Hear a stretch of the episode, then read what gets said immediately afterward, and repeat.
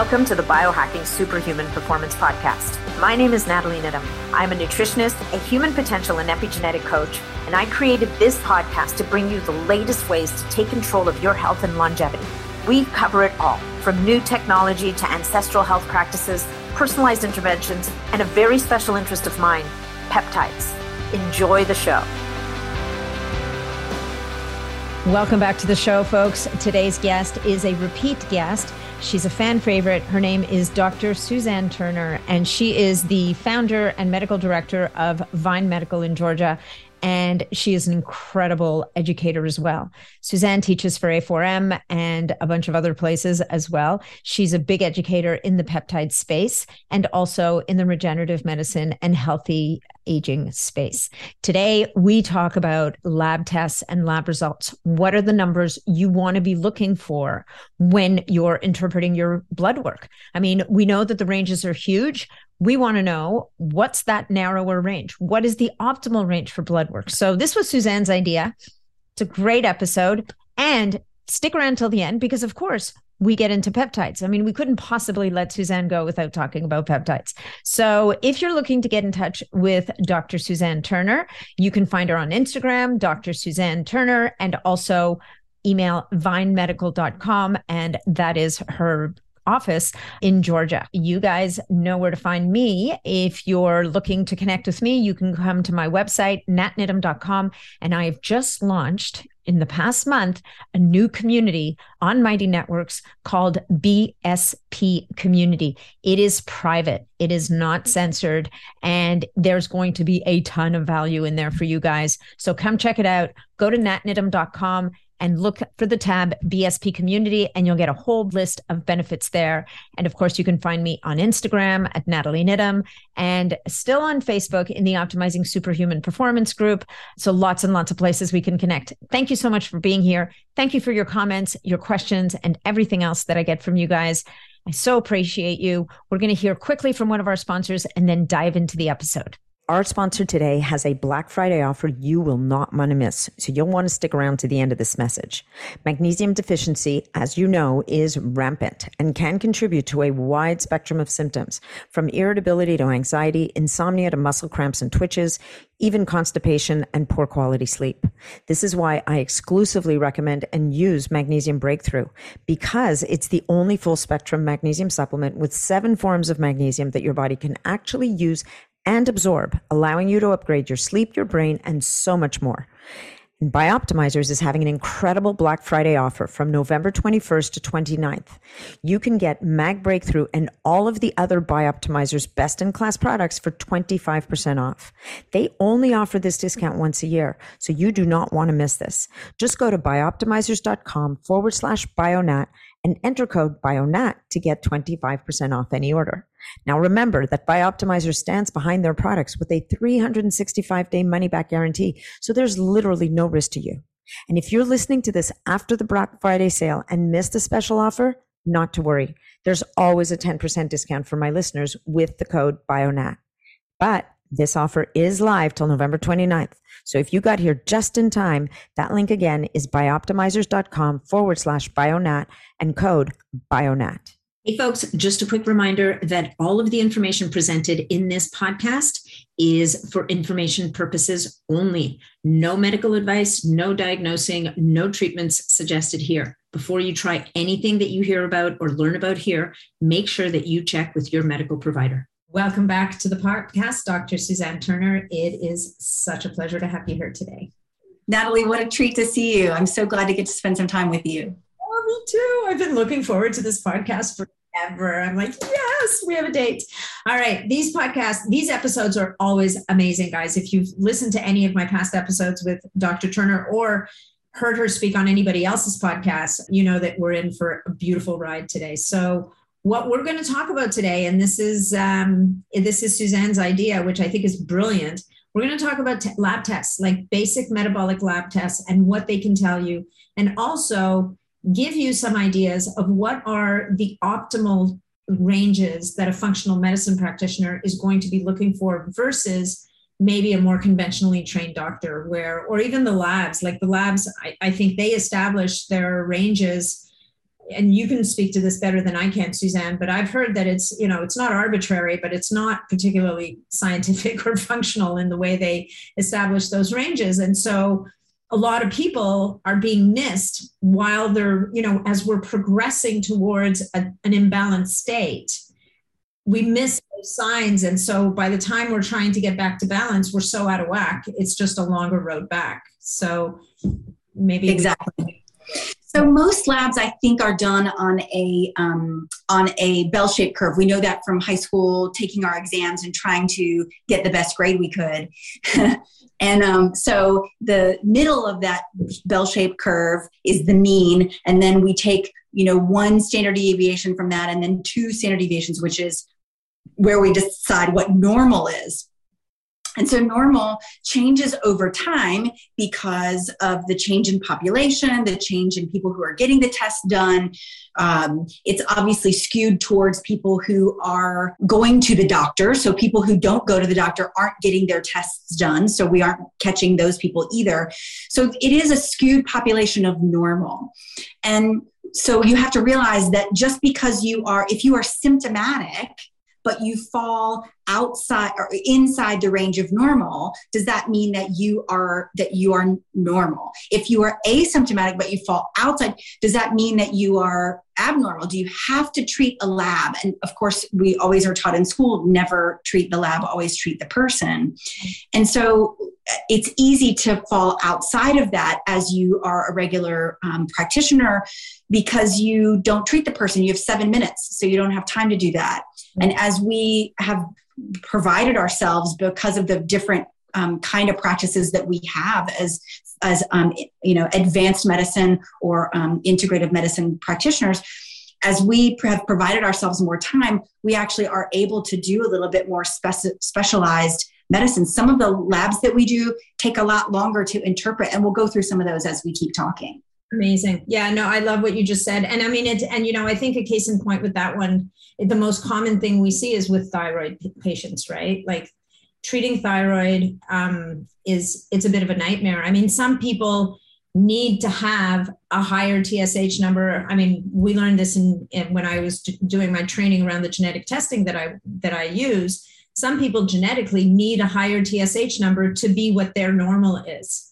But right but with the ranges that the way that they are right now, there's so many people that are subclinically, like they're not symptomatic, and yet they're they're subclinically hypothyroid kind of thing, and they're not being treated, and they're just getting worse and worse. And to your point, then you get the people who are getting the treatment and they still feel horrible and their doctor saying well it's all in your head because you've you know you had this lab result. I gave you the medication it's doing its thing. So clearly there's something wrong with you. And you're like, so you must have a Prozac deficiency. that was the last podcast we did together.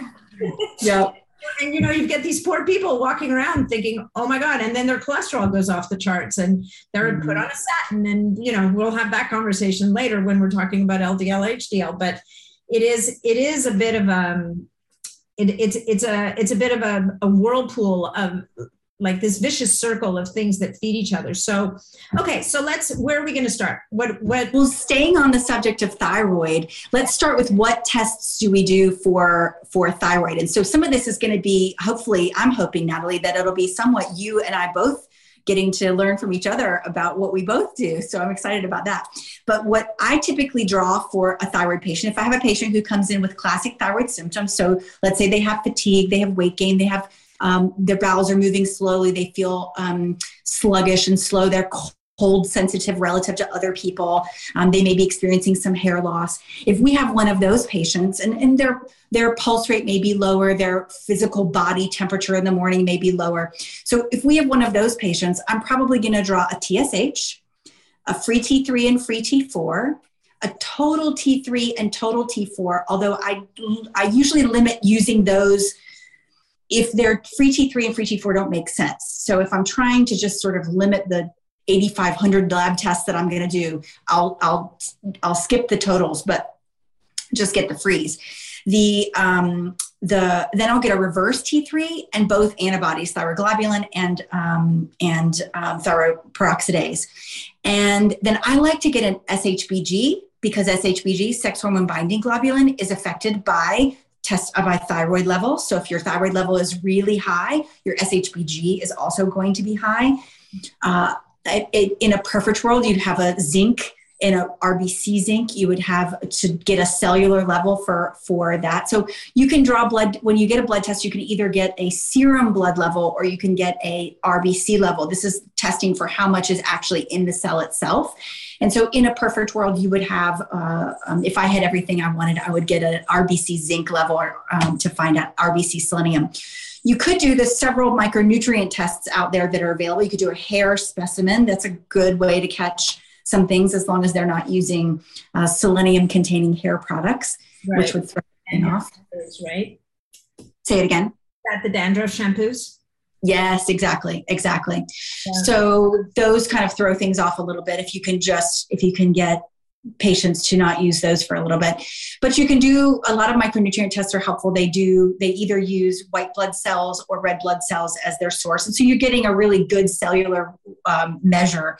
Um, I have used, um, I've used the Vibrant test. I've used the, um, what's the one that begins with S? Cell has a good one, don't they? The SpectraCell. SpectraCell has a micronutrient test.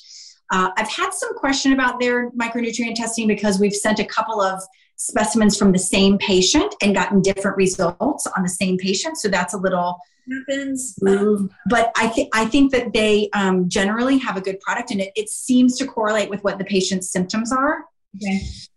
And then uh, Vibrant does it, and then um, you can do a Genova test. So Genova has a test called a um, NutrEval. Yeah. Um, yeah the, the nice thing about the NutrEval is it gives you not just what's my B12 level in my blood, but it looks at what does B12 do in the body. It looks at the precursor and the product of what B12 does. And it tells you is there too much of the precursor suggesting that there's maybe not a B2, enough B12, or is there an overabundance of the product suggesting you may be overtreated with B12, which isn't super common but possible. Uh, so that gives us a better, a more functional picture.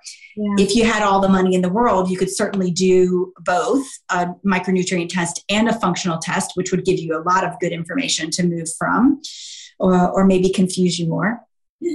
but I think those are those are all really important. And so we'd go back to the beginning and look at talk about thyroid. My um, goal range for a typical TSH, and keep in mind this is what your brain produces in response to the thyroid level that's in your brain. Mm-hmm. So it's not taking into account what's happening in the body. It's not taking into account what's um, what's going on elsewhere. This TSH is specifically produced in the brain in response to how much thyroid hormone is there in the brain, at, specifically at the pituitary. So lots of factors can affect that that are unrelated to what's happening let's say below the blood brain barrier.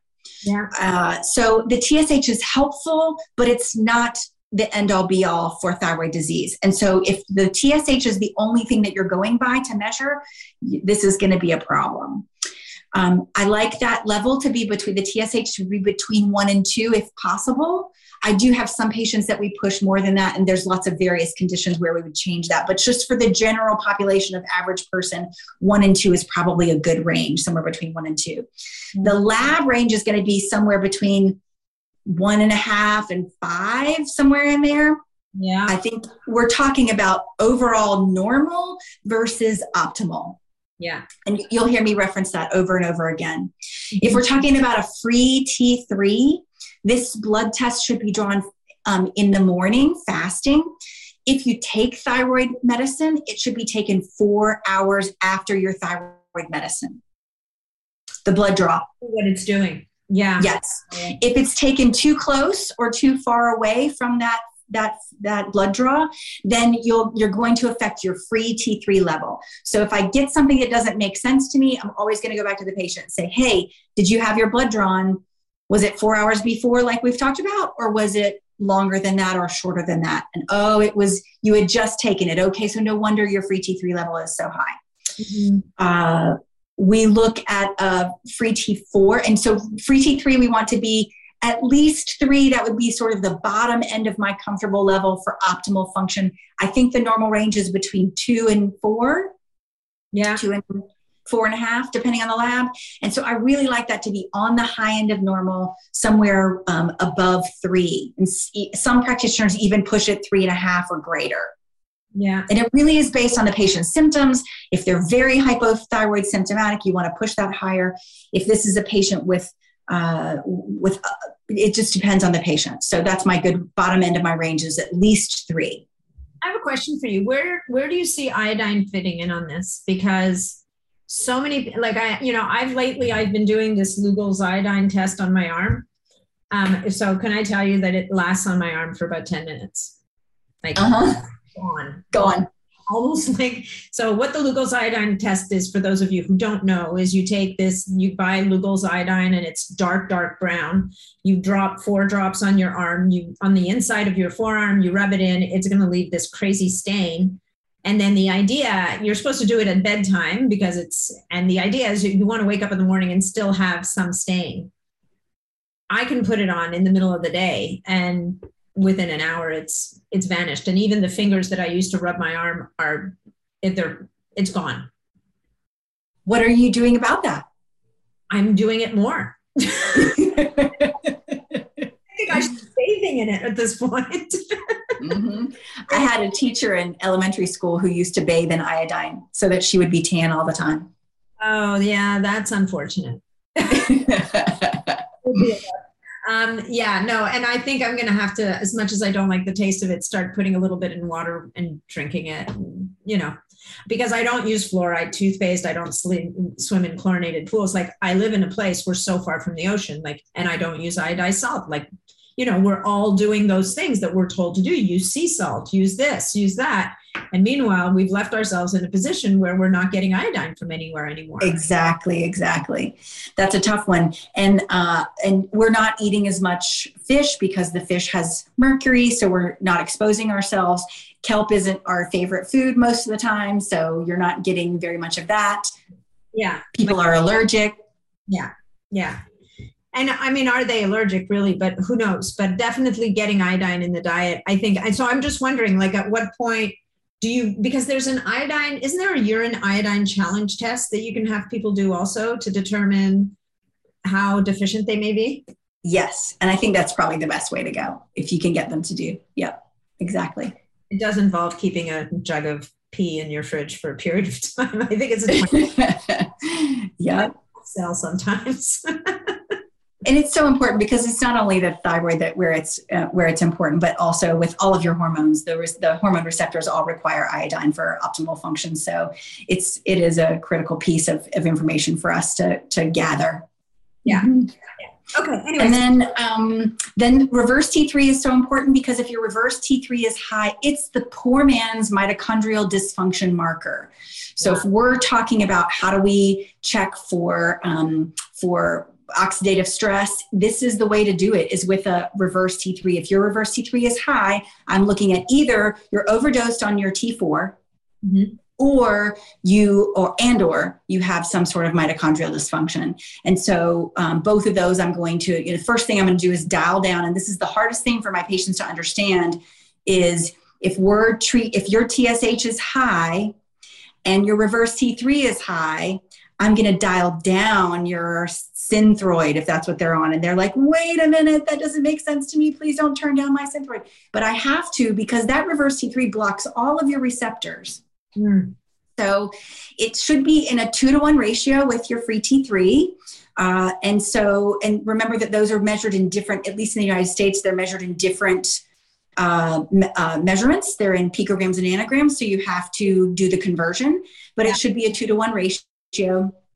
A simple rule of thumb is your reverse T3 shouldn't be greater than 15. That's a in the United States uh, measure. It's less than 15. Yes. Meanwhile, your T3 should be around. Oh, the free T3 is over three, three and a half. Over 3 mm-hmm. Over three. Yeah. And those are really the ones that I make the most fuss about. The rest of them, I'll, I'll be more flexible with the ranges. The antibodies, I know the antibodies, a lot of labs will say that anything less than 40 is normal. I say, why do you have any thyroid antibodies? That doesn't make sense to me. I don't want you to have any. So that's the first thing. If you see uh, thyroid antibodies are less than 40, but they're considered normal, the reason I'm concerned is because I don't want you to have any. Yeah. Yeah. No, so we'll begin to address that. Okay. Um, and so, okay, well, that's that's uh, that's thyroid. And then, what point do you check with in with your patients about iodine or exposure to other halogen halogen compounds that are going to block the iodine, just like the RT3 blocks the T3 you want. The fluoride, right. fluorines and those guys are going to, you know, kind of muscle in and block the iodine from doing what it needs to do.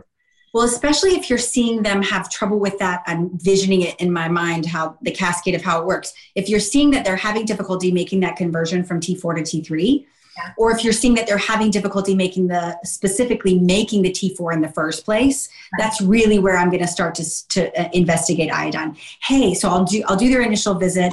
I might ask some of those introductory questions. Hey, why might you have some hypo? You sound a little hypothyroid. Why might this be the case? Let's draw your blood and when we get those results back and it looks like, yes, you're having trouble making it in the first place, um, you know, T4 is four iodines, T3 is three iodines. And so uh, if you're having trouble making it in the first place, is this because there's a interference? And bromine is everywhere. You know, the all the fabrics, all the um, all the beds. If you do you have a new bed, do you have a new sofa? Because all of those are made with are, are protected with a fire retardant yeah, that's going to be damaging to you. A lot of pools now are made with bromine instead of being made with chlorine because no one wants a chlorine pool. And so now you're bathing in something that is protecting you or that's preventing you from being able to absorb your iodine.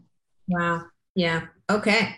All right. Well, that's that's thyroid. Is there anything else on thyroid or are we ready? Yeah, let's move on. The, because I want to make sure we stick with the labs and get those specifically addressed. Yeah. I think the next thing I want to talk about because I think there's so much to learn from a very simple things you can get from LabCorp and Quest, uh, from any from any labs, from regular from Boston Hearts, who I usually use.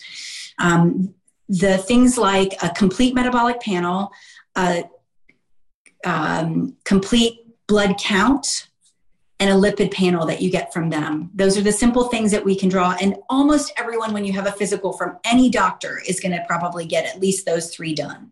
Yeah.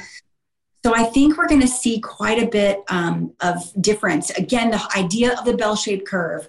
There's research that came out in 2014 that demonstrates that a fasting blood sugar greater than 87 increases the risk of developing diabetes by 6% for every point above 87.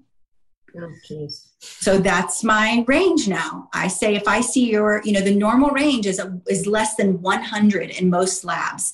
They'll say for blood sugar less than 100, they'll call it abnormal. So my patients balk at me. My new patients always balk at me. They say, well, it says it's normal. Nope. And uh, the research says for every point above I don't want to wait until you have diabetes before I say, here's a problem. So, uh, for fasting blood sugar greater than 87, this is just telling me there's already some insulin resistance at work. There's already something going on that we need to address. I'm not saying that you have diabetes. I'm saying let's not ignore it until it shows up, until diabetes shows up. Let's begin to address the metabolic things that we can in the meantime to prevent you from developing diabetes 10 years from now.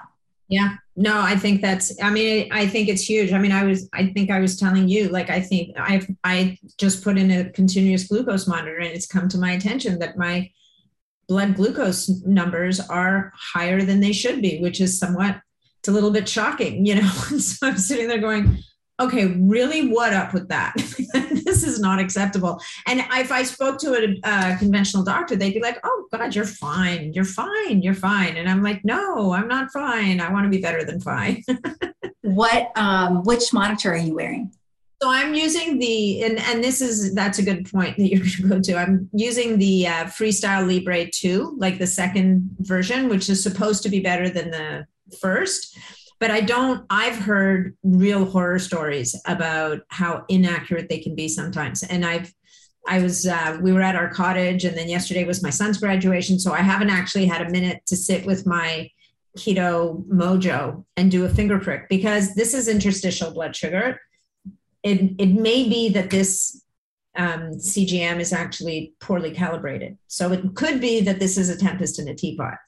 But to your point, we don't want to wait.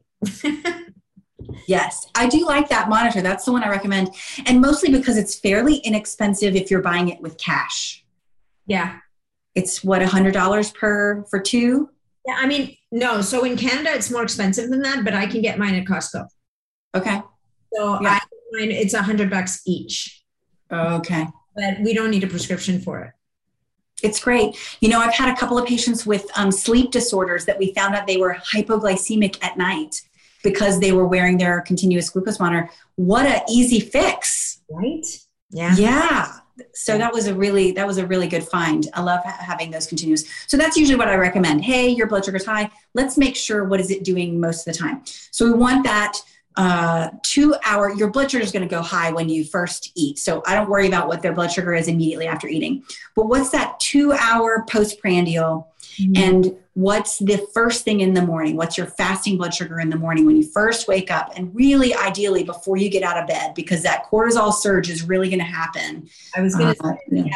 because you you are going to get a bit of a blood sugar spike first thing in the morning. You have to Yeah. cortisol spike. And it's interesting if you look at um, Mikhail Blagosklonny's research. He's the big uh, uh, rapamycin researcher. If you look at his research, he has this lovely article on benevolent hyperglycemia that I love. And especially if we're talking about peptides at any point, uh, there's a lot of these peptides that are um, that are metabolism regulators that when you first start using them will actually show an increase in um, in blood sugar. And it's not because you have insulin resistance, it's because your cells are choosing to burn fat. And so they you'll get this increase in blood sugar that's that's a response, not a um, it's in response to choosing a different fuel source. Right. Peptides. Um, MOTS-c will do it. Uh, Dihexa sometimes will do it.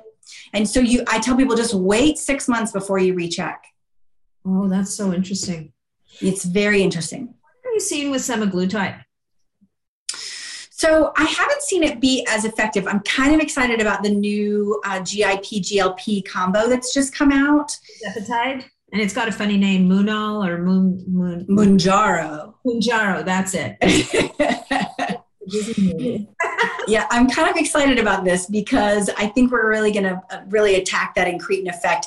It's a little bit confusing because the GIP it's got some back and forth confusing effects when you talk when you're looking at how it works. I think it's because it works in different ways in different cells.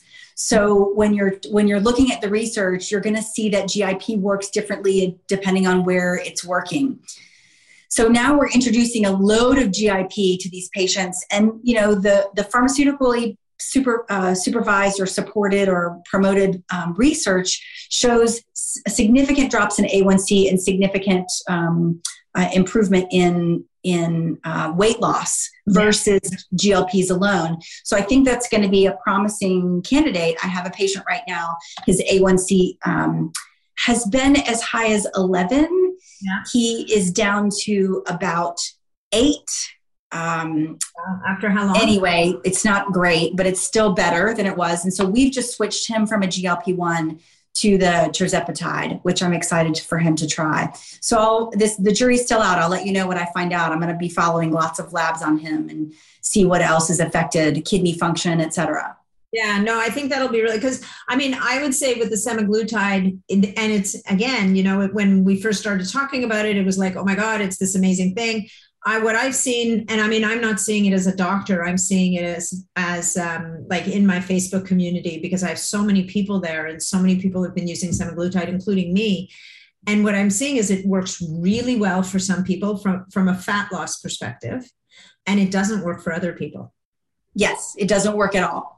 It's like some people a it makes them really sick to their stomach and it doesn't seem to move the needle for them for fat loss and i've heard another practitioner say he thought that maybe if the, someone's very leptin resistant um, the semaglutide wouldn't hit the mark for them. And I don't know if tirzepatide will be different because it's slightly different pathways. Um, but uh, definitely there's there's certain subset of people that just a don't tolerate it and b they're so depressed because they you know they they hear all the other people saying oh well i lost 15 pounds i lost 20 pounds i lost 30 pounds and they're like i just barf and i haven't lost a pound. I feel terrible or they feel very tired.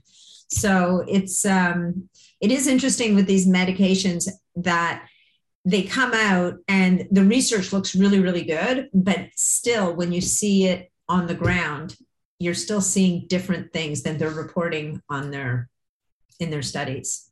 Exactly exactly yeah i do think we have to watch with those patients. We can go back and uh, circle back to what we were talking about. We do have to watch kidney function with the semaglutide patients. Um, because it suppresses appetite it also suppresses thirst.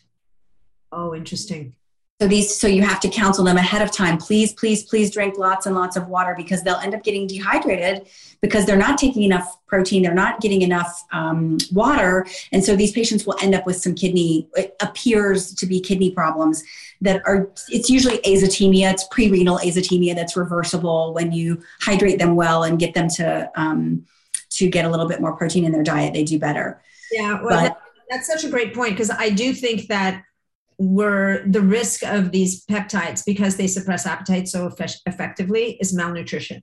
Like yes, like they don't they don't want to eat that much and then they start to go for the wrong foods and then they're like, well, I'm losing weight anyway, so what difference does it make? I can have a little bit of pasta. It's like, yeah, so you're starving your body of nutrients actually. yes. Yeah, that's why we use in those patients we use a bioimpedance analysis machine. Yeah. So anybody we put on semaglutide, we bring them back monthly, and we get their um, muscle mass, their um, their fat mass, whether they're hydrated well. It just tells on them. So I can say, hey, look, you are you're losing muscle, so all of your weight loss was all the good stuff. Oh. That doesn't usually happen with semaglutide. It's usually at least half and half muscle fat. Um, usually, it's more uh, fat loss. So yeah, I think because it has an affinity for skeletal muscle insulin sensitivity, right? So, I mean, to me, the opportunity with semaglutide and probably with tirzepatide will be the same. The opportunity is actually to improve your eating habits, to improve your exercise habits, to make the most of this window where you can build lean mass, eat a better diet, and get all those benefits so that yes. you're not dependent on it for all, all eternity and you know we have great stuff great reports. I have patients who've lost 20 pounds. A guy in his 70s who lost 20 pounds and gained i think he lost 20 pounds of fat and gained 10 pounds of muscle in his 70s now he also yeah. began a uh, began a um, and he's being consistent a resistance training program. I love it. So yeah is that's like that's a amazing that's exactly what we want to do for anti-aging right? And it yes. gets talked about so little. Like we talk about you know manage your inflammation manage your fat mass manage your brain but build muscle. Yes. Oh sorry. I i confess. He was also on um tesamorelin so he was on semaglutide's tesamorelin that's interesting. Okay. Mm-hmm. interesting did both. Okay. Um fasting blood sugar. What's next Okay, so if we go down that list and we're talking about, uh, if we're looking at a complete metabolic panel, I'm just doing it in my brain now. So um, the two markers of aging and disease that I think are really helpful is albumin and alkaline phosphatase. And I love those two because study after study after study shows if your albumin is greater than 4.5 and your alkaline phosphatase is less than 60, your chances of having a good outcome from that illness whether it be the recent virus, whether it be cancer, whether it be uh, um, pneumonia, whatever your heart disease, a, an albumin greater than 4.5 and a um, alk less than 60 is um, is beneficial in your recovery from and sustaining of that illness. So I call them markers of aging and disease. So we want uh, to be greater than 4.5 and alkaline phosphatase to be greater than 60. Less than 60. Oh, less than 60. Okay. So we want alkaline phosphatase to be less than 60 and albumin to be greater than 4.5. And yeah. that sets us up for better outcomes if we come across a challenge. Yes, both of those go in the opposite direction with aging. We know that al- albumin goes down with aging, and we know that alkaline phosphatase goes up with aging. And so these are great markers of aging. If I monitor someone over time and I see that their alk phos is going up, or I see that their uh, albumin is going up, then I know that this is a patient who's aging faster than I want them to. I love that. And then the other thing that's interesting about alkaline phosphatase, especially if we're talking about intestinal alkaline phosphatase, it will dissolve the, um, I think it's the lipid A moiety of the lipopolysaccharides. So remember, lipopolysaccharides are the, the cell surface of bacteria that may be in the intestines, the pathogenic bacteria. And alkaline phosphatase goes up in response to the presence of those. So if you're looking at your regular uh, um, complete metabolic panel and you see that your alkaline phosphatase is generally normal, normal, normal, and all of a sudden you see an increase, or over time you see an increase, one of the things to think about is what's happening in my intestines? Do I have some dysbiosis that's going on? Is there a problem with zonulin? Have I broken down my mucosal layer? Am I having trouble with, um, do I, am I getting enough fiber in my diet? So all those things you need to begin to think about. That's not the, the end all be all to tell you, yes, you have a disease there, but it means it, it refocuses our vision, um, the elevated alkaline phosphatase to say, oh, is this possibly related to that? We also know there's a version that goes up, um, that's a bone alkaline phosphatase that can go up with fractures, but also goes up with um, cancer of the bone. So just beware, there are other reasons why alkaline phosphatase will go up. But probably the most common reason is uh, something intestinal dysbiosis. So it's something that you should think about in, in seeing an elevated alk phos. So just a quick question. So when you see an elevated alk phos, though, you don't know if it's from the gut or the bone. They don't. You don't know that in the lab. It's just now it's pointing your attention to okay, let's investigate dysbiosis of some kind in the gut, or could there be something going on in the bone? Could it be, um, you mentioned bone cancer, but could it be a situation where um, osteoporosis is, is at play, or does that not show up in the alkaline phosphatase? It could, especially if there's something that's rapidly depleting. So, hyperparathyroidism, a um, I'm trying to think of what else would rapidly cause you a heavy load of uh, steroids. Let's say you have lupus and you have a flare and you have to take a heavy dose. You probably would see your alkaline phosphatase go up. Okay. You know, and and you can you can either ask the patient, are you having symptoms, intestinal symptoms, yeah. uh, or or you can do a specific blood test that will break it down for you into the various kinds of alkaline phosphatase, and it'll give you a more specific they're bone derived or intestinal derived or other. And so you can get a more specific look, but you can also ask the patient. So I like to look at the, look at the patient. Um, dysbiosis. I mean, so many people like it's. You'd be hard pressed not to find someone who couldn't do a little work on their gut and benefit from it these days. Yes, yes, yes, for sure. Yeah, absolutely. And then um, I'm going to pair that information with uh, their with their liver enzymes, the other liver enzymes. So uh, we know that that alkaline phosphatase is one of the liver enzymes, or can be a measure of liver function. So we also are going to pair that with their liver enzymes. And so the normal ranges for those typically are less than 40, but I the research is consistent with those optimally being less than 25. Okay. So if I'm seeing a patient who has a liver enzyme greater than 25, I'm talking to them about their over the counter pain medicine use. I'm talking about their alcohol intake. We're talking about dysbiosis. So let's say I see a high alk phos and a slightly high liver enzyme. Now we're talking about what's going on with your intestines, what's happening that you are, you know, are we, is there some sort of, um, uh, I'm also going to look at an SHBG. I'm also going other liver enzyme things. Is this specifically liver, or are we talking about something that's happening in intestine in general? What's their bilirubin? Is their bilirubin elevated? So it's trying to put together a whole picture because none of these is specific enough to say, unfortunately, and I, I feel like all the time patients are kind of expecting us to have a blood test that is the answer to the problem, and there, that doesn't exist. So it's really putting, it's sort of like when you do a thousand piece puzzle mm-hmm. and you're putting together each little piece and you're like, oh, that's a, that looks like a face. And you find out, no, it's actually the back of someone else's head. Yeah. yeah. and so it's, it's putting these pieces together.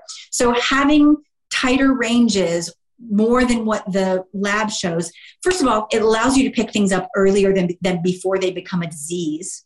Yeah, for sure. Um, and second, it allows us to put more pieces into the puzzle to say, oh, look at this. This is how this piece fits here. Maybe this is what we're looking at. And it directs us into a direction to look for where, what the root of the patient's problem is. Yeah, no, I love I, I, love this information. This is great, and it's actually, and I guess we're going to get to to cholesterol shortly. Um, yes, and it's the conversation we were having earlier, where you've got your HDL, your LDL, your total cholesterol, but LDL has been painted with this horrible brush of being the bad cholesterol. And in and of itself, like an elevated LDL could tie back to the thyroid, it could tie back to systemic inflammation, it could, and it's not bad. We kind of need it. it's it's it's just doing its job guys it's just doing its job so anyway i didn't just not to no i think that's a great segue let's go there the um, i completely agree with you there was a study that just came out about total cholesterol um, that there probably is a higher range. We need to kind of be keeping people in a higher range of total cholesterol. So even that 220, 250 is probably our best range to see people keep their total cholesterol. So that's kind of a flies in the face of most cardiologists, at least around here. And so it's a little bit of a challenge to figure out what we need to do because the information is coming from lots of different sources. Some of it is what's the source of your information? You know, are, is was it pharmaceutical funded? Um, the trouble is most research has to have some funding. So where are you going to get it? Who has the deepest pockets? Yeah. And so that's a tr- that's a trouble, I, and and I don't know the solution to it except to do the very best we can. So I think that we just have to realize that cholesterol is so important. It in the in your mitochondria, cholesterol is converted to pregnenolone. Pregnenolone is one of the most important um, brain calming hormones that we have. So uh, for protecting your um, neurons from damage, I think pregnenolone is so important. Not only that, it's the precursor to all the other hormones. Mm-hmm. So if you don't have enough cholesterol, you can't make all the hormones. Yeah. Yeah. If um, you don't have enough cholesterol, you can't protect yourself from illness because making cholesterol is one of the ways our body takes care of um, bacteria and viruses and parasites. It surrounds them with a little fat layer and then sends that fat layer off to be processed by the liver. So, an elevation like you're suggesting of the um, the LDL cholesterol, I like to call it lousy cholesterol because it's it's goes it goes up when you feel lousy.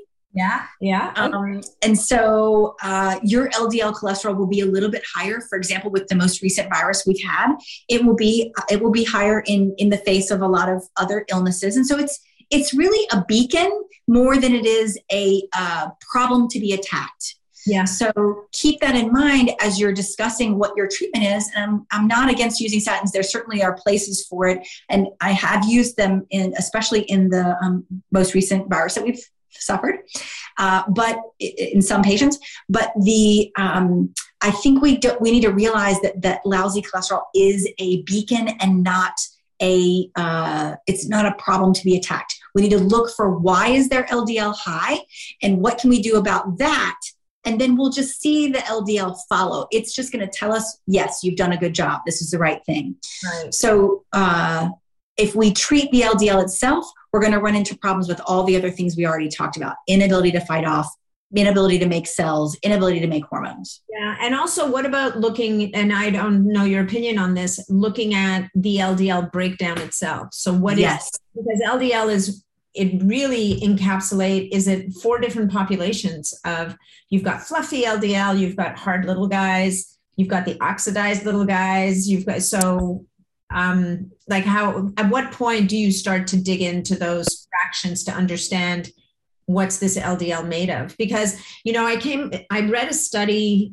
quite a long time ago now and and and i can't remember what type of study it was but they they were talking about how in elderly populations they had found that people with the lowest cholesterol values were were more prone to depression and dementia than people who had what would be considered higher levels of cholesterol. And so, you know, talk about confusing the population. Like on the one hand, you've got a faction of people saying, we need to wipe out your cholesterol or you're going to die of a heart attack. And on the other side, they're like, yeah, well, you know, if you don't have enough cholesterol, you're just going to lose your mind. And, and, you know, you can imagine a person sitting there going, I don't know what to do.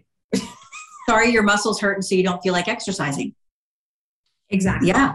Exactly. Um, it's a real problem for sure. And there's a, and, and so for us as um, integrative advanced medicine practitioners, we really need to find um, someone that we can partner with to help make those decisions. And we also need to be doing things to treat this. It's not a matter of, of not. So, uh, one of the tests I do is uh, uh, I'll back up in a second and answer your question about the, the when do you get into them.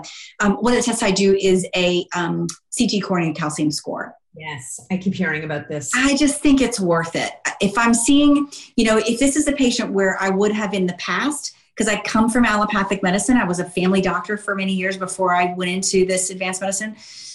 Um, I in the if it's a patient who I would have in the past done a um, uh, given them a statin and just sent them on their way, that patient now I'll do a coronary calcium score, and if it comes back zero, yay, I'm very reassured. It's not perfect. Again, no test is perfect. Yeah. Uh, and I'll have that conversation with the patient. I have the luxury of having that conversation because of the kind of medicine that I practice and the time that I allow myself. But um, that's a test that's really easy to do. It gives you good information. If they come back at 1200, they're going to the cardiologist. Yeah. We're doing a um, probably a maybe a nuclear test, probably a cath we're doing we're going to send them immediately. So so that's a that's an easy patient. The harder patients are like what if they're 80 and they come back with a score of 250 or 300 now what do you do? Mm-hmm. that's a little bit tougher question. Uh, i'm going to aggressively treat them and retest quickly. I'm not going to let them go six months like i would a 30 year old or a, a 50 year old i'm going to do a little bit more aggressive um, more testing so what would you do for that person? Would would you be putting them on a statin at that point or would you there's that you have other tools in your toolkit? I love yeah. that. so i when i first started out I, I learned about the nmr testing a long time ago back when i was regular family medicine and i just never felt like it changed what i was going to do for the patient. So that whole panel that i used to get was really interesting Part of that's because I had one tool in my toolbox at the time. I was like, why would I do that test? It's not going to change anything. Uh, but the things that I finally pared it down to that really seem to matter, I do a LP little a. Yeah. Because I want to know their genetic predisposition. Yeah. I do um, an ApoB. So ApoB is like the um, it is the address label that goes on the outside of the package of cholesterol. So your cholesterol travels in your bloodstream in packages. Those packages have an address label on the outside that tells them where to go. This ApoB says go to the arteries and make plaques. I know that's very simplistic view of how it is, but it's a really easy way to think about it. Yeah. Um, and so if you have a lot of ApoB that's sending your cholesterol packages to your arteries to make plaques, that's a problem. Or to to bind up infection or whatever you're going to see that with your with your apob as well. But if you're in any inflammation that's when you're going to see that apob go up. Mm-hmm. if your uh, apoa is higher and i don't i also don't usually test apoa but if your apoa is high then that's sending your if that's the address label it's going to send those packages to your liver to be processed out through the stool. Hallelujah. It's a good measure, kind of goes hand in hand with your um, HDL, which is why I don't test it because I follow HDL instead. Okay. Again, not perfect. It's just a way to think about it. And so for me, trying to, I got to the point at one point where I was ordering 30 or 40 tests on every patient. And I finally said, I don't have time to go through all these labs. Yeah. So, so my shrunken down version is lipid panel, ApoB, LP little a. Yeah. And then if they have other things, if they have a significant family history, if they have, blah, I'm going to do a lot of other things. I'm going to do a myoglobin. I'm going to do a um, fibrinogen. I'm going to do. Uh, I'm going to do a um, LPPLA2. I'm going to do a um, F, uh, F2 isoprostane. All those things we're going to check if we have if we find if we're really checking them and following them. But if i can get them back and i can treat them and get them where they're feeling where they're uh, looking normal then i'm gonna or normalish then i'm gonna not worry about it. You know if i get their 300 coronary calcium score back i'm probably gonna be checking all those labs if you're a listener of this podcast, you're probably actively looking for ways to maximize your daily regimens and protocols. And if you haven't yet added nitric oxide to your daily wellness routine, you've got to stop and listen to the rest of this message. Throughout your body, there are over 60,000 miles of blood vessels. Nitric oxide is responsible for circulating blood to all those vessels through vasodilation. But as we age, we make less nitric oxide naturally, circulation becomes less efficient, meaning the blood carrying critical oxygen, glucose, and nutrients just isn't getting to all those miles. Berkeley Life is my go to supplement for supporting nitric oxide levels in myself, my family, and my clients. Their daily supplement provides a powerful and precise dose of dietary nitrates, the building blocks of nitric oxide, for your body to make its own nitric oxide throughout the day. I've noticed such a difference in my energy levels, my stamina, and my recovery time. The more I learn about nitric oxide's role in the body, including its impact on oxidative stress levels and proper balance, the more I encourage all my listeners and clients to incorporate it into their regimens. You can access Berkeley Life's nitric oxide support supplements by going to berkeleylife.com and using practitioner code NIDDBL to place your order when you register and check out. You will also save 10% off your first order. Once again, berkeleylife.com, practitioner code NIDDBL. And now let's get back to the show.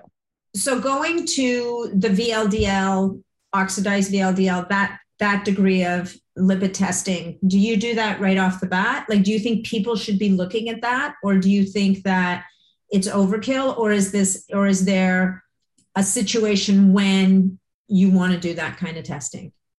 I like the oxidized LDL because it's easily available. I can get it. Uh, we use again, we use a Boston Heart, and uh, I can get that easily from them. So that I will do more often. Yeah, it's probably not in my initial screen unless I think so. If, if I'm seeing a patient, um, when would I use that? It's going to be in my initial screen if they have um, uh, Lyme mold exposure uh, some sort of other toxicity that I'm looking for. If this is a generally healthy person, unless I think they're overtraining, I'm probably not going to do an OxLDL off the bat. Okay. Um, in most patients, I'll end up getting that Genova NutrEval because it's such a great overall health screener, and it's in that.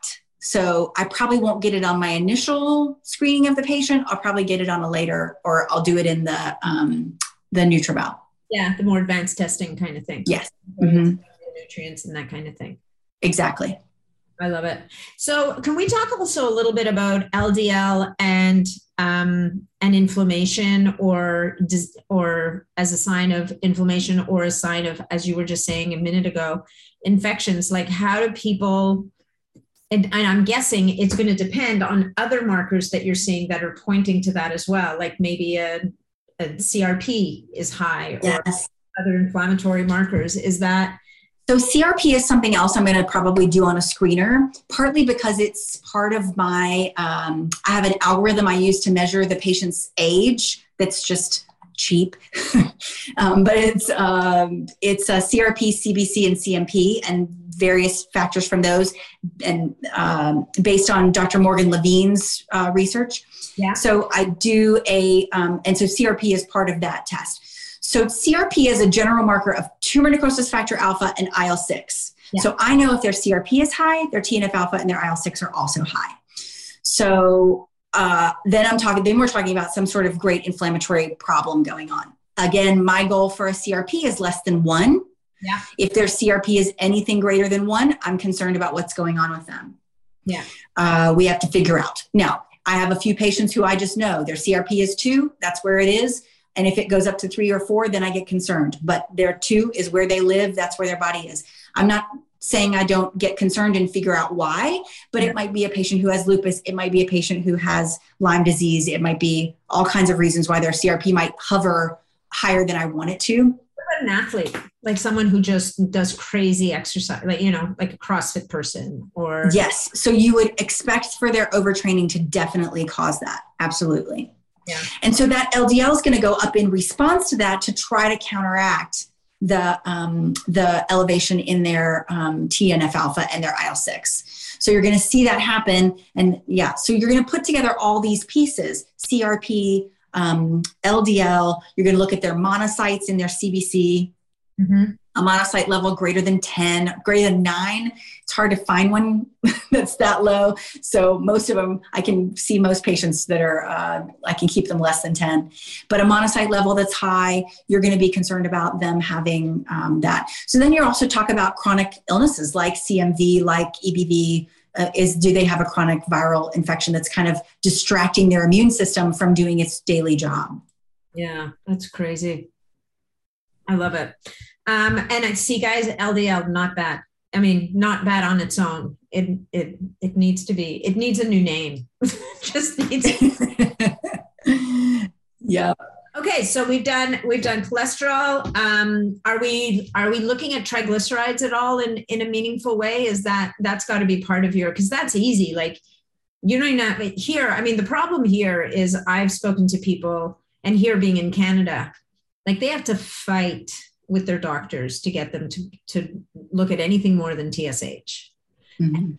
fight with their like it's it's and and I've heard it also out of certain people in the US and I think it's part of it is because your insurance company only allows you to go to certain doctors and they're you know they have their own limitations or whether it's their mindset or whatever the insurance company will pay for but you know triglycerides is something that anybody can get yes it's it's standard and do you do you look to triglycerides for do you see them as also feeding into other pieces of the puzzle in different ways Absolutely. So it's part of my metabolic health thought process. So I think of that as part of metabolic health.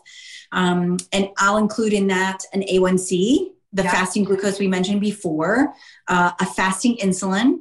Yeah. I love adiponectin. It's my pet. Um, I just, it's, it, I love adiponectin. I don't know why. It's so cool. I, I just love it.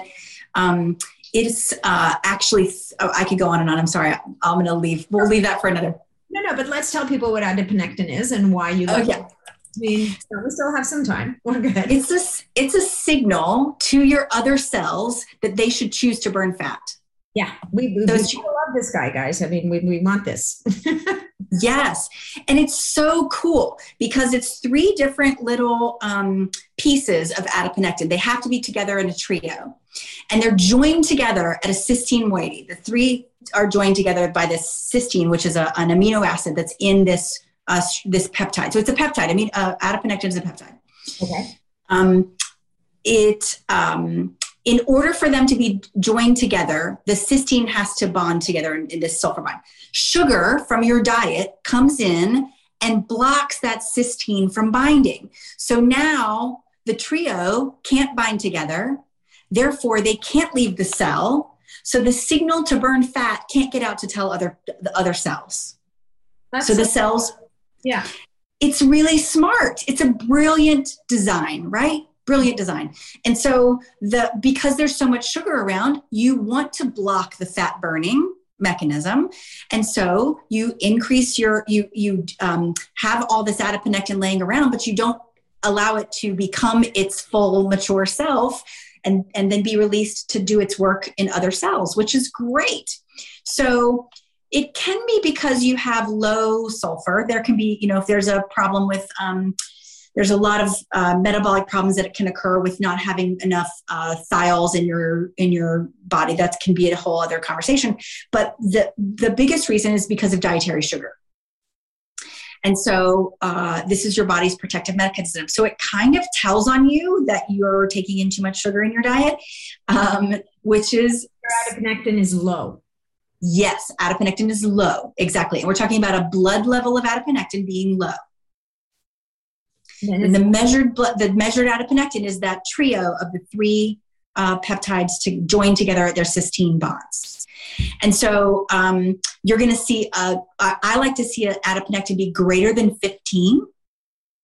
Yeah. And uh, a lot of my patients flip, hang around 10. So if you get an adiponectin that's less than 15 and an insulin that's greater than 10 and an A1C that's greater than 5.4, now we're talking about someone who has some insulin resistance or some impaired fasting glucose. So we're we're talking about a cellular metabolic dysfunction, mm-hmm. and um, no wonder the patient can't can't burn fat, can't lose weight, because they are um, either telling their cells or by their metabolic dysfunction telling their cells to leave the fat where it is, don't go through lipolysis and break down, use sugar as a fuel source. And um, now we're having problems with patients having difficulty losing weight. Right. And which is would be also the disaster of people who get confused and eat fat and sugar. Mm-hmm. And that's when fat makes you fat. Yep. So then we get um, uh, lipogenesis and creation of more uh, fat stores rather than lipolysis and breakdown. Yeah, without the ability to use them and break them yeah. down. Yes. Yeah. yeah. Yeah. So that, you know, big bowl of rice with fatty stuff on it or the, your poutine, bad idea.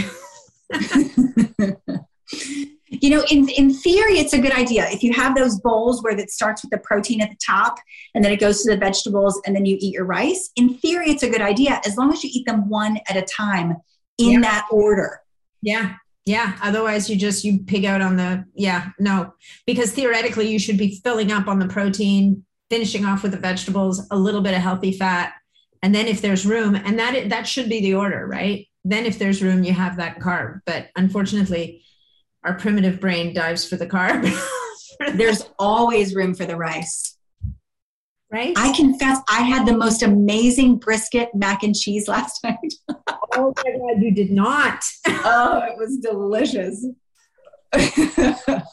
You kind of have to do what you have to do. Yeah, this is not so. I never eat mac and cheese. It was amazing it's definitely one of the that mac and cheese is one of the. Did you hear that Kraft Dinner is changing its name from mac macaroni and cheese to mac and cheese? Really? Yeah, I just read that today. I mean, this is a stupid fact, guys. I know uh, the people listening to the podcast are going, and I needed to know this why. I'm not. exception to every rule. Okay, so we've done triglycerides. We've talked about adiponectin, your pet peptide. Are there any other labs or blood markers you wanted to talk about today? You know, I'm super curious if you would share what you use for your um, for your um, genetic testing. Oh yeah, sure. I'd be happy to. So I mean, the the genetic test that I've I you know, and I've I'm very loyal to it, and yet every once in a while, it's not the cheapest genetic test. So I'll try and go to someone else and then I keep coming back to this one. And in part because of how they present the information to the patient, well, to the client in my case, and to the practitioner to help me to interpret it properly. And it's the Apeiron um, test. And I was trained, you know, I did training with them a couple of years ago. And um, I find that, you know, the, the tricky thing with genetics, and I think maybe it's a little bit it's it's a little bit like how you're talking about blood work but even more so. And that is that it's not prescriptive right? Just because what we're talking about when we look at your genetics is you're we're talking about a predisposition. And we're also talking about a predisposition based on what we know right now. And genetics more than anything and i mean everything is a little bit like this but genetics a lot like this is that there are so many genes that we don't know what they do that are working in the background. And if there's one thing we know about the human body is that it has a lot of redundancy built in as safety mechanisms. Yes.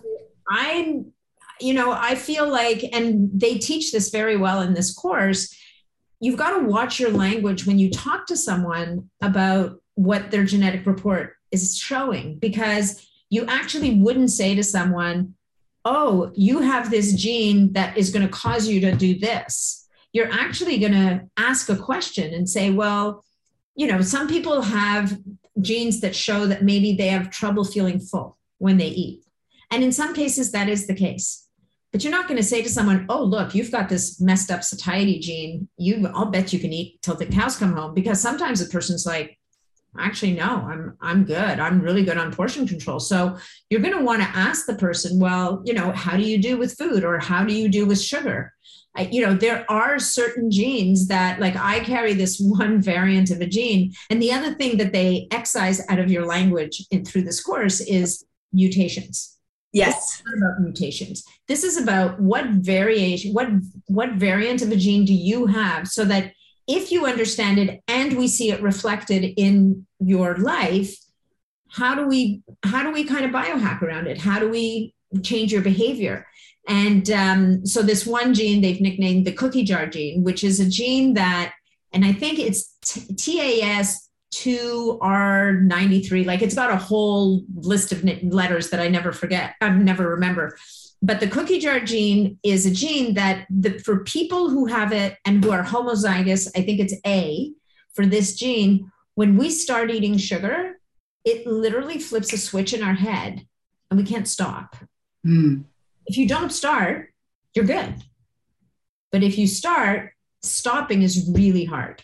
And I know that. Does that feel true for you?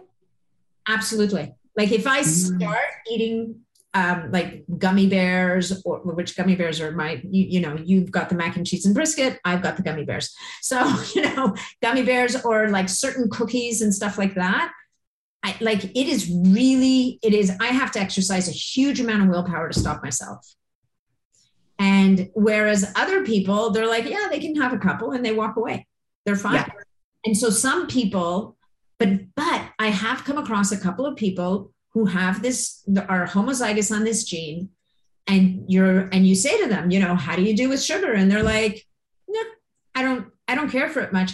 And so it's you know you wonder like did they adapt and figure out or and usually they're people that are quite lean they have a really healthy diet the whole nine yards did they at some point as they you know, in their life figure out, yeah, that sugar thing doesn't work for me and they just don't go there? Or is there something else at play that we don't really know about that's coming in and overriding the effect of this cookie jar gene? But for some people, and for me in particular, I know if I don't want to eat sugar, then I need to stay away from it because once I start, it's game over. so, and so, so in a way, it's very informative, right? Because it takes for some people, they carry a lot of shame around these things, especially people that are very overweight, for example. And so helping them to understand, oh, you know, maybe it's maybe they're they they have a shortage of dopamine receptors or their pathway for breaking down dopamine is very upregulated. And then so helping them to understand what's going on in the background and strategies and ways for them to to, to help themselves to all compensate for that can be really powerful. So yes, that's I love that. I, I love that you that you made that very clear because I think there's only a few you probably know the number better than me. Is it something like 40 diseases that have a direct link with a gene with a genetic variant? Yeah. And, and other talk about those, right? Because that's like in the realm of disease. That's we have geneticists talk Yes. And I think what's so interesting, I've been fascinated to, to follow the research that's going, that's ongoing with epigenetics. Yes. Yes. So fascinating. And I think the more we know, the less we know. I think this is such an evolving, it's so exciting to be part of it and to watch what's going on. The things that they can tell you um, based on your epigenetic testing. I think that's really fascinating. So, do you do that now? Do you do any of the epigenetic testing, like aging? The age, yeah, I use I do. I use the TruDiagnostic uh, DNA methylation test that gives you your biological age versus your chronological age. I find that really interesting. I think that's oh, interesting. And it's more interesting now, of course, that we believe that we have strategies that can help people to change. Right. So it would have been less interesting when those tests first came out and the belief was, well, there's nothing we can do. So why would I tell someone that they're aging twice as fast as time is passing by if it's just setting them up to be depressed and older than they are? Right? So whereas now, you know, understanding that your behaviors, your lifestyle, and certain supplements or certain peptides like the bioregulator peptides are you know to the people who've been studying them for a long time are nothing more than very powerful epigenetic switches that they can flip genes on and off. So now that we have a toolkit and and so much of it is lifestyle which I also find I to me, no, you don't have to go spend like a gajillion dollars. Maybe you could just stop, you know, staying up till three o'clock in the morning eating candy. And that yes. that will slow down your aging. in And if you can get rid of that habit, we can start to slow things down a little bit. Well, it's interesting, Natalie. I used to poo-poo people um, uh, wearing the wearables because I thought, well, how is that going to make a difference? Well, it's so interesting because I can have a conversation with a patient over and over and over again about how they need to get more hours of sleep. But if their wearable tells them they need to get more hours of sleep, they will start getting more hours of sleep. Absolutely. Well, and, and they see it reflected, right? They come back and they say, Do you know, I, I started sleeping three more hours a night and it's amazing how much better I feel. And you're like, I know we had this conversation. the CGM on the back of their arm, and they're like, you know, I started sleeping, and all of a sudden my blood glucose seems to be lower. Oh, man. yes. Mean, they're going, huh? Yeah. Um, yeah.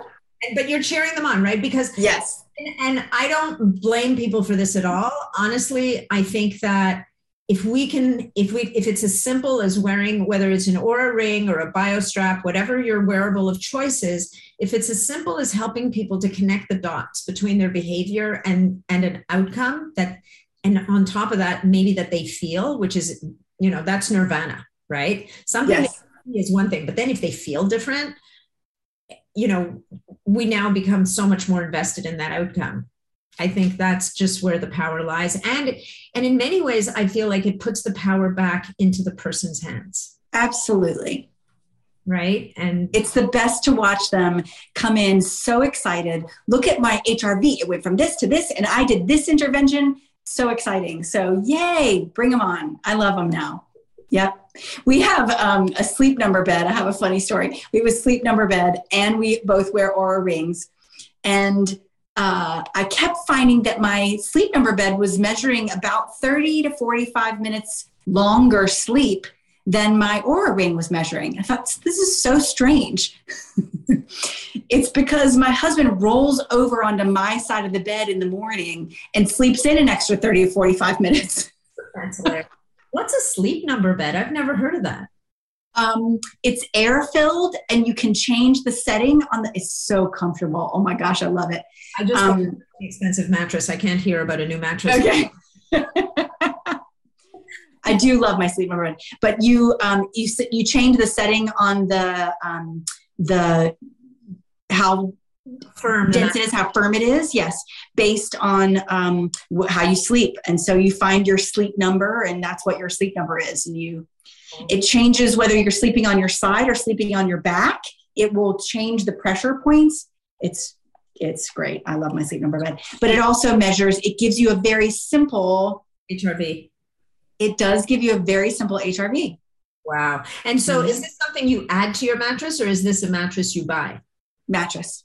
Ah, okay. No, I just got a really good. I've got an Essentia, which I love.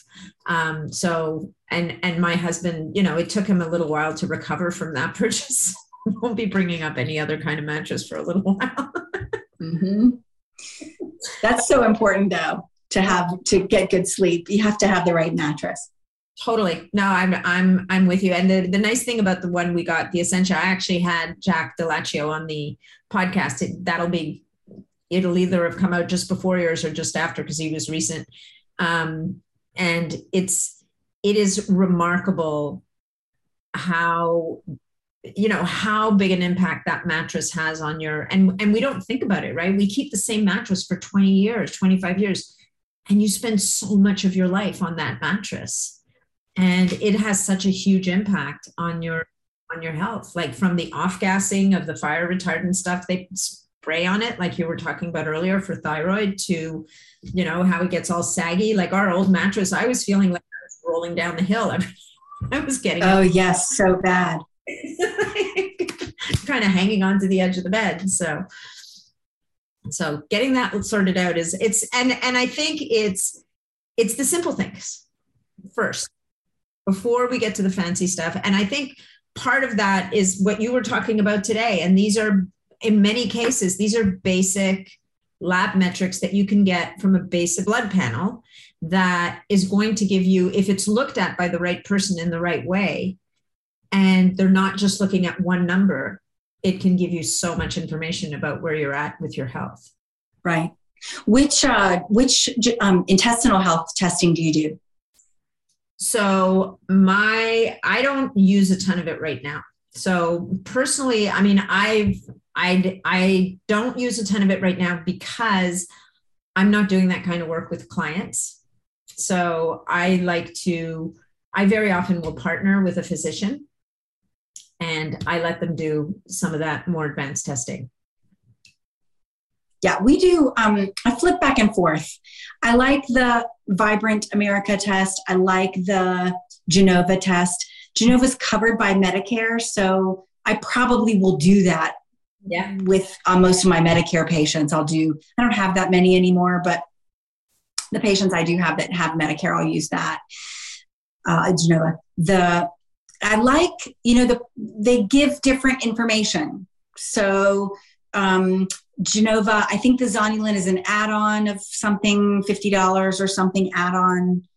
The um, Vibrant, I think, includes it automatically. Yeah, uh, do have a lab in Canada that will, and actually they work in the U.S. as well that do just a separate Zonulin test. That I okay. for my clients because. Mm-hmm you know, I one thing, one of my pet peeves is people that do uh, food sensitivity testing and they haven't tested to see if the gut's permeable. Yes. I, you know, you're going to show up. And, you know, that's when you get panicky clients who yes. are like, oh my God, I can eat four foods. My life is over. And it's like, okay, well, let's just see if you have got perme- permeability first. Because if you do, let's put that away for a little while and do some work yeah, there's some things we can do, um, including some peptides. Yes. Yeah. we have five minutes left. Okay. Let's give people a crash course on some of the peptides. I think some people, I actually, you know what? Everybody knows BPC 157 is going to help with gut permeability, but let's talk about the one that is starting to get a bit more airplay um, and talk about that one because I think it's a little less known and it's pretty exciting on the it's, it's my unsung hero right now in, in a lot of my patients. It's it's been fun to use. So larazotide, AT1001, I believe is its chemical name. Uh, chemical name may not be accurate, but it's number name. Um, and think about larazotide as uh, let's let's basic simple down how this intestinal wall works so if you think about a starter home neighborhood where newly married people will move into their starter home and it's just house after house after house after house after house and there's 10 feet between each house and those have a, um, a fence a large yes. tall a wooden fence in between each house and you have a little dog in your backyard and maybe some kids uh, that's what your intestinal wall looks like is the row of houses with the fence in between. The fence in between is the tight junctions that keep things out that aren't supposed to be in there unless you have a key to the lock or unless you you know can get in through the through the, the front door of the house. So the um, let's say something comes up stress can be a trigger for this mm. let's say an infection uh, let's say you have a colonoscopy and you get the uh, prep before your colonoscopy let's say you have antibiotics for a urinary tract infection for example or a sinus infection uh, those sort of things are going to um, raise a protein called zonulin. Zonulin then goes and breaks down the intestinal barrier. The intention is zonulin's on purpose. It's not a bad it's it's like ldl it's not bad. It's intentional. Its goal is to open up the the way for the immune system to come out and help uh, fight off this infection that's present in the intestinal lumen. Unfortunately, it allows a lot of intestinal and, a lot of things to get into the body, and then we run into inflammation and all kinds of other problems. So, if we can keep that zonulin from, especially in the case where there isn't an active infection, let's say there's a significant stressor for whatever reason you just found out that your you know house was burned down or something terrible um, your um, what we want to do is block that zonulin from breaking down the intestinal barriers. So we also know that um, that um, gluten can be a, a trigger for zonulin release. And so this is one of the reasons why a gluten-free diet is really helpful no matter what your disease state is. There can be lots of benefits even if you don't actually have celiac disease. Yeah. You can avoid gluten in your diet, blah blah blah. So if we find out that your zonulin is high, one of the things we can use is this amazing peptide called zonulin. It's called larazotide that blocks the zonulin and keeps it from breaking down those uh, the barriers between the intestinal epithelial cells. Um, the sweet spot dose it comes in several different doses it usually comes in a 0.5 and a 1 and it seems like the best effect is actually at the 1 this is not a more is better yeah. peptide yeah. If you do actually have celiac disease, and most of the research with this is in patients with celiac disease, probably because that's where they'll get it approved quickly, uh, because more rare diseases, drugs can be approved more quick, quickly for more rare diseases. So um, if you have um, uh, celiac disease, we'll, we'll, probably get it approved for that. So just be aware, it's probably going to be available as a um, pharmaceutical in the not too distant future. But right now, it's available compounded through um, lots of different places and through some, some um, labs as well. Yeah. Research labs. And the um, uh, this is given three times a day before meals, ideally 15 or 20 minutes before you eat. And then I do have some patients who do really well if they just take it before a meal that they know where they're going to have gluten, mm. or uh, or if they take it um, once a day. This can also be helpful. I have some patients. It's not a, not inexpensive. It's a peptide, so it's not going to be inexpensive. And so some people can get away with just using it on days when they know they're going to need it, or just using it on days when they, um, or just using it once a day instead of three times a day. So for once a day, would it make sense at night? Basically, you're done eating, you're you know your your body's repairing as you sleep at night. I wonder if that nighttime dose might be just what the body needs to kind of repair the damage from the day or do you think it's better off in the morning to prepare the body for the day I think it's better as soon as you can. This is why the original dosing was done before meals, because the goal is to block zonulin from even being released in the first place. Right. It doesn't do any mucosal repair except for removing the zonulin. Yeah. Um, it doesn't do mucosal repair. So you're going to need to do glutamine. You're going to need to do marshmallow. You're going to need to do all the things that you would normally do for um, for uh, barrier mucosal repair, butyrate, fiber, all those things. But you're uh, but what you want to do is take this before your exposure, which is why in some cases we think it would work best if you just take it 20 minutes before breakfast every morning and then go about your day.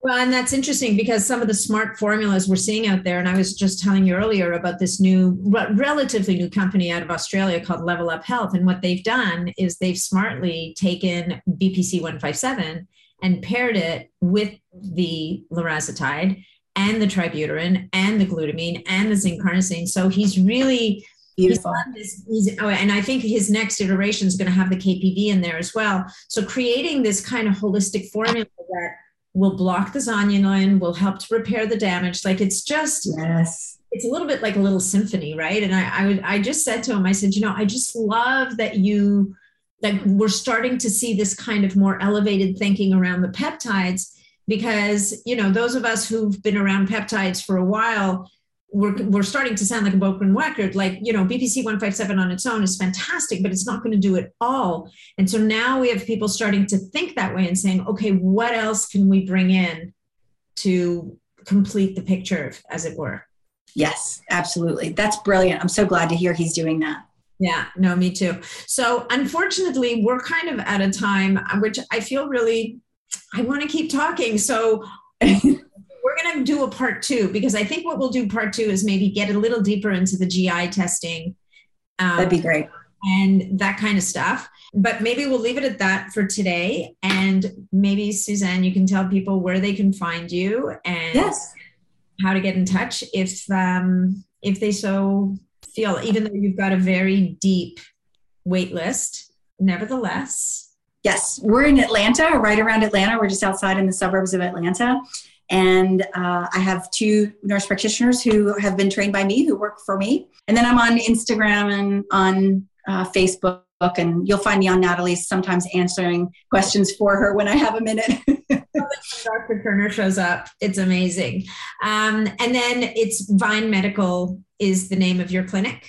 Vine is in Grapevine. Yes. Love it. And and on Facebook, I mean Instagram, is it Dr. Turner, Dr. Suzanne Turner? Dr. S. Turner, DRS. Mm-hmm. DRS Turner. Perfect. Yeah. Then thank you so much for your time today. It it's is- such a pleasure, Natalie. Always so great to see you. Thank you so much. Thanks so much for joining me on this episode of the Biohacking Superhuman Performance Podcast. If you enjoyed the show, please remember to leave us a five star review on iTunes because that's what helps us to be heard and to be seen. If you'd like to connect with me directly, or if you'd like to leave any comments, or if you have any questions about this episode, please reach out to me directly through my website, natniddam.com. And of course, if you're not already a member of the Biohacking Superhuman Performance community on Facebook, that's where you'll find me every day. It's a short application, just answer a couple of questions, and you're in and interfacing with other amazing biohackers. Thanks again, and we'll look forward to seeing you on the next episode.